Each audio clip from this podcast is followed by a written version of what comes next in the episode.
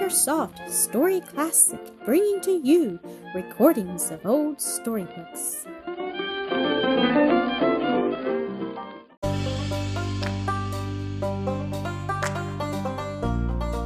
Mildred Keith, Episode 1. A spring morning in 1830, winter's icy breath exchanged for gentle breezes. A faint tinge of yellow green on the woods, but now so brown and bare. Violets and anemones showing their pretty, modest faces by the roadside, hill and valley, clothed with verdure, rivulets dancing and singing, the river rolling onward in majestic gladness apple, peach, and cherry trees in bloom, birds building their nests, men and women busied here and there in field or garden, and over all the uncertain glory of an April day. The snow now shining out warm and bright from a cloudless sky, now veiling his face, while a sudden shower of rain sends the busy workers hurrying to the nearest shelter. The air is full of pleasant rural sounds the chirp of insects, the twittering of birds, the crowing of cocks, now near at hand, now far away, mellowed by the distance. And in the streets of the pretty village of Lansdale, down yonder in the valley, there is the cheerful hum of busy life, of buying and selling, of tearing down and building up neighbors chatting on doorsteps or over the garden fence, boys whistling and hallooing to their friends, children conning their tasks, and mothers crooning to their babes. Out of the side door of a substantial brick house, standing far back from the street, in the midst of a garden where the grass is of a velvety green, sprangled with violets and snowballs and lilacs are bursting into bloom, steps a slight, girlish figure, the face half hidden under a broad brimmed garden hat, is now regularly beautiful, but there is a great deal of character in it. The mouth is both firm and sweet, the lips are full and red, the eyes are large, dark, and lustrous, and the complexion rich with the hues of health.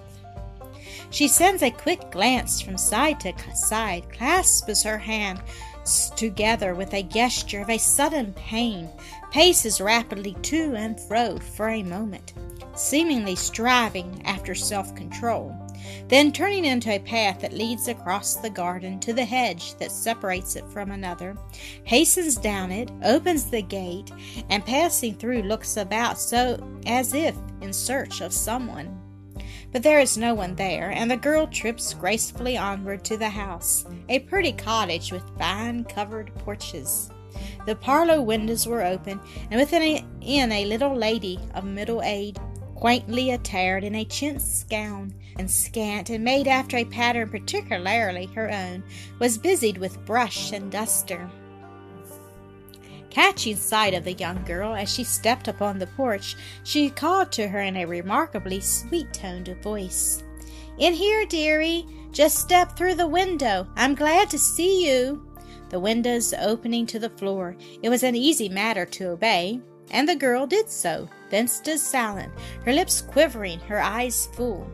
My child, what is it? cried the older lady, dropping her duster to take the girl's hand and draw her to a seat upon the sofa.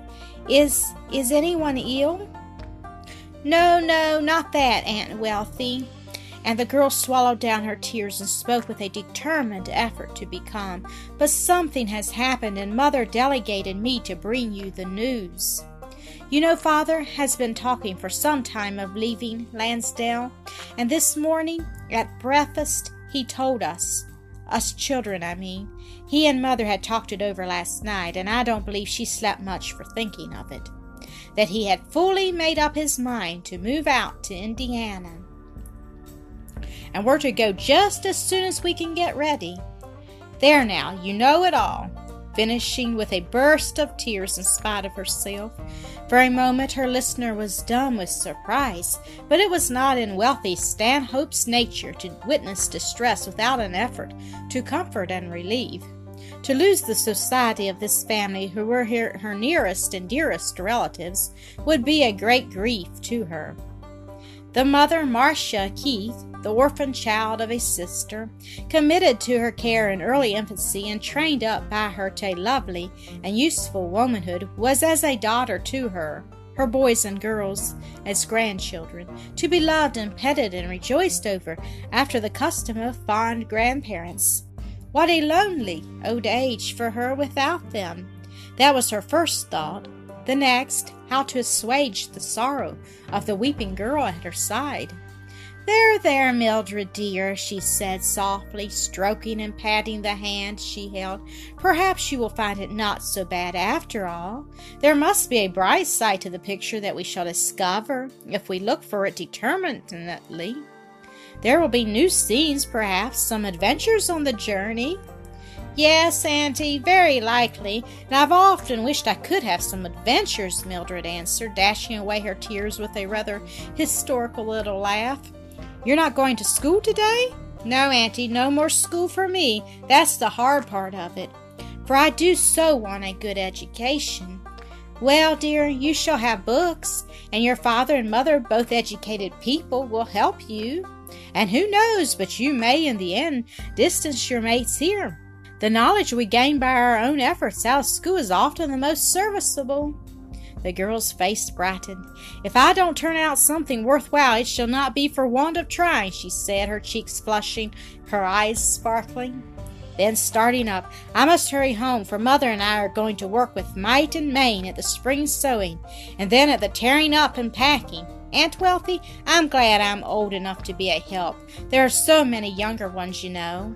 Yes, Milly, and you are a great help and comfort to your mother. If if I could only learn her patience, but the children are dreadfully trying with their untidy ways, their mischief and noise. They nearly distract me at times, and before I know it, I've given somebody a shake or a slap, or if not that, a very uncomplimentary piece of my mind she added, half laughing, half sighing. Then, with a hasty goodbye, she tripped away, her aunt calling after her, Tell your mother I'll be in after a while. Miss Stanhope sat where the girl had left her, the usually busy hands folded. In her lap, her gaze fixed meditatively on the carpet. Presently, she lifted her head with a deep drawn sigh. Her eye passed slowly over the room, resting lovingly now upon this familiar object, now upon that. I don't think they would sell for much, she said musingly. The carpet has been in wear for thirty odd years, and the colors have faded a good deal. The chairs and tables are older still, and so are the pictures on the walls. That sampler my grandmother worked when she was a young girl, which was many years ago, and these chair cushions too, rising and going from one to another, giving to each in turn a little loving shake and pat. She embroidered and feathers, and so I value them more than their weight in gold. Marcia, I think, values them also, but to a stranger, I suppose they would all seem old, dingy, and worthless, though to me they are real treasures. I've a sincere affection for them. But what is that to my love for Marcia and her children?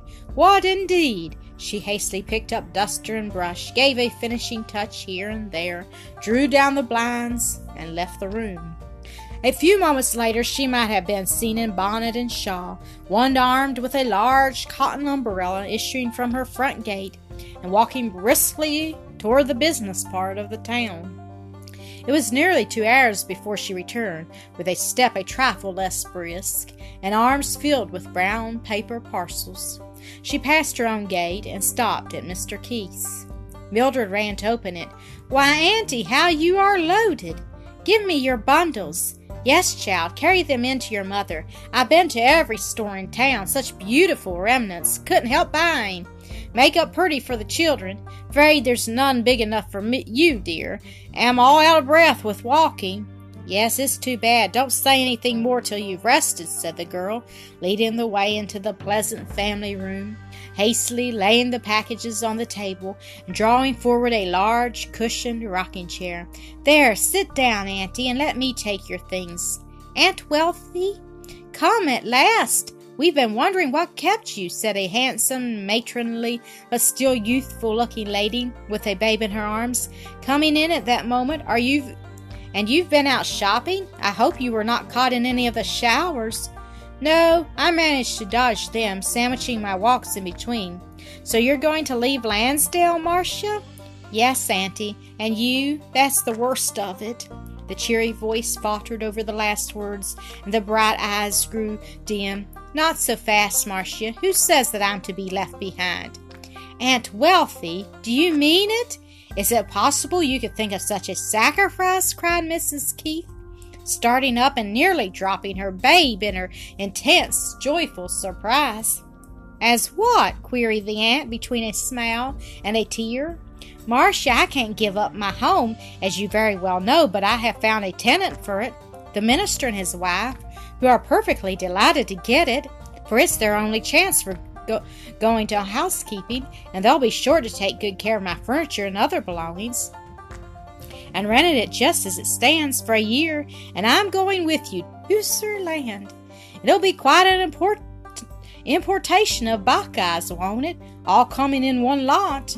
And the good, affectionate old soul finished with a laugh jumped up from her chair and stretching out her arms to three little ones who had come running in while she was speaking, caught them to her bosom, kissed and cried over them, asking, Are you glad, Cyril? Are you glad, Don? And Fan, too? Are you glad that Auntie is going with you? There was a chorus of shouts of delight. There were huggings and kissings, asking and answering of questions, and then things quieted down a little, and the children went back to their play. Cyril remarking as he shut the door. Now I shan't cry when we go, 'cause all my friends and collations is going alone. Now to business, said Aunt Wealthy, attacking the parcels. I'm going to help you, Marcia, in getting your tribe ready for their exodus out of this land of plenty into that western wilderness. Here are two or three dress patterns apiece for the little girls. These stuffed ones are for them to travel in, and I think they had better be made long necked and high sleeved, don't you? Mrs. Keith looked up with a slightly puzzled expression, then a light breaking over her face, for she was used to her aunt's transpositions. I don't know, she answered dubiously. Wouldn't it make them look a little old womanish? Low necks and short sleeves are prettier for children, I think, and they're used to it. Summer's coming on too, and we must expect warm weather. What route shall you take? Up the Ohio and the Erie Canal and round Michigan by the lakes. It will be cool in the water. Yes, that's true, and I'll take your advice. That's right, they'll be less likely to catch cold from any little exposure, and their necks and arms will be protected from the sun. Now, if you'll tear off a skirt, I'll get to work. I b- brought thimble and scissors along. Those were not the days of sewing machines, and though garments were made in much simpler style the sewing for such a family, as the Keiths was no small task. It would take some weeks of very diligent work by three or four pairs of hands to accomplish what the mother deemed necessary in the way of preparing their wardrobe for the cont- contemplated journey. Under the instruction of her mother and aunt, Mildred had already become as accomplished a needlewoman as either of them. A seamstress had been engaged to assist, but could not be had for a few days. So plans and prospects could be talked over freely as the three sat and worked together. Baby Annis asleep in her cradle, or playing contentedly on the carpet at her mother's feet. Thank you for listening to another episode of AcreSoft Story Classic.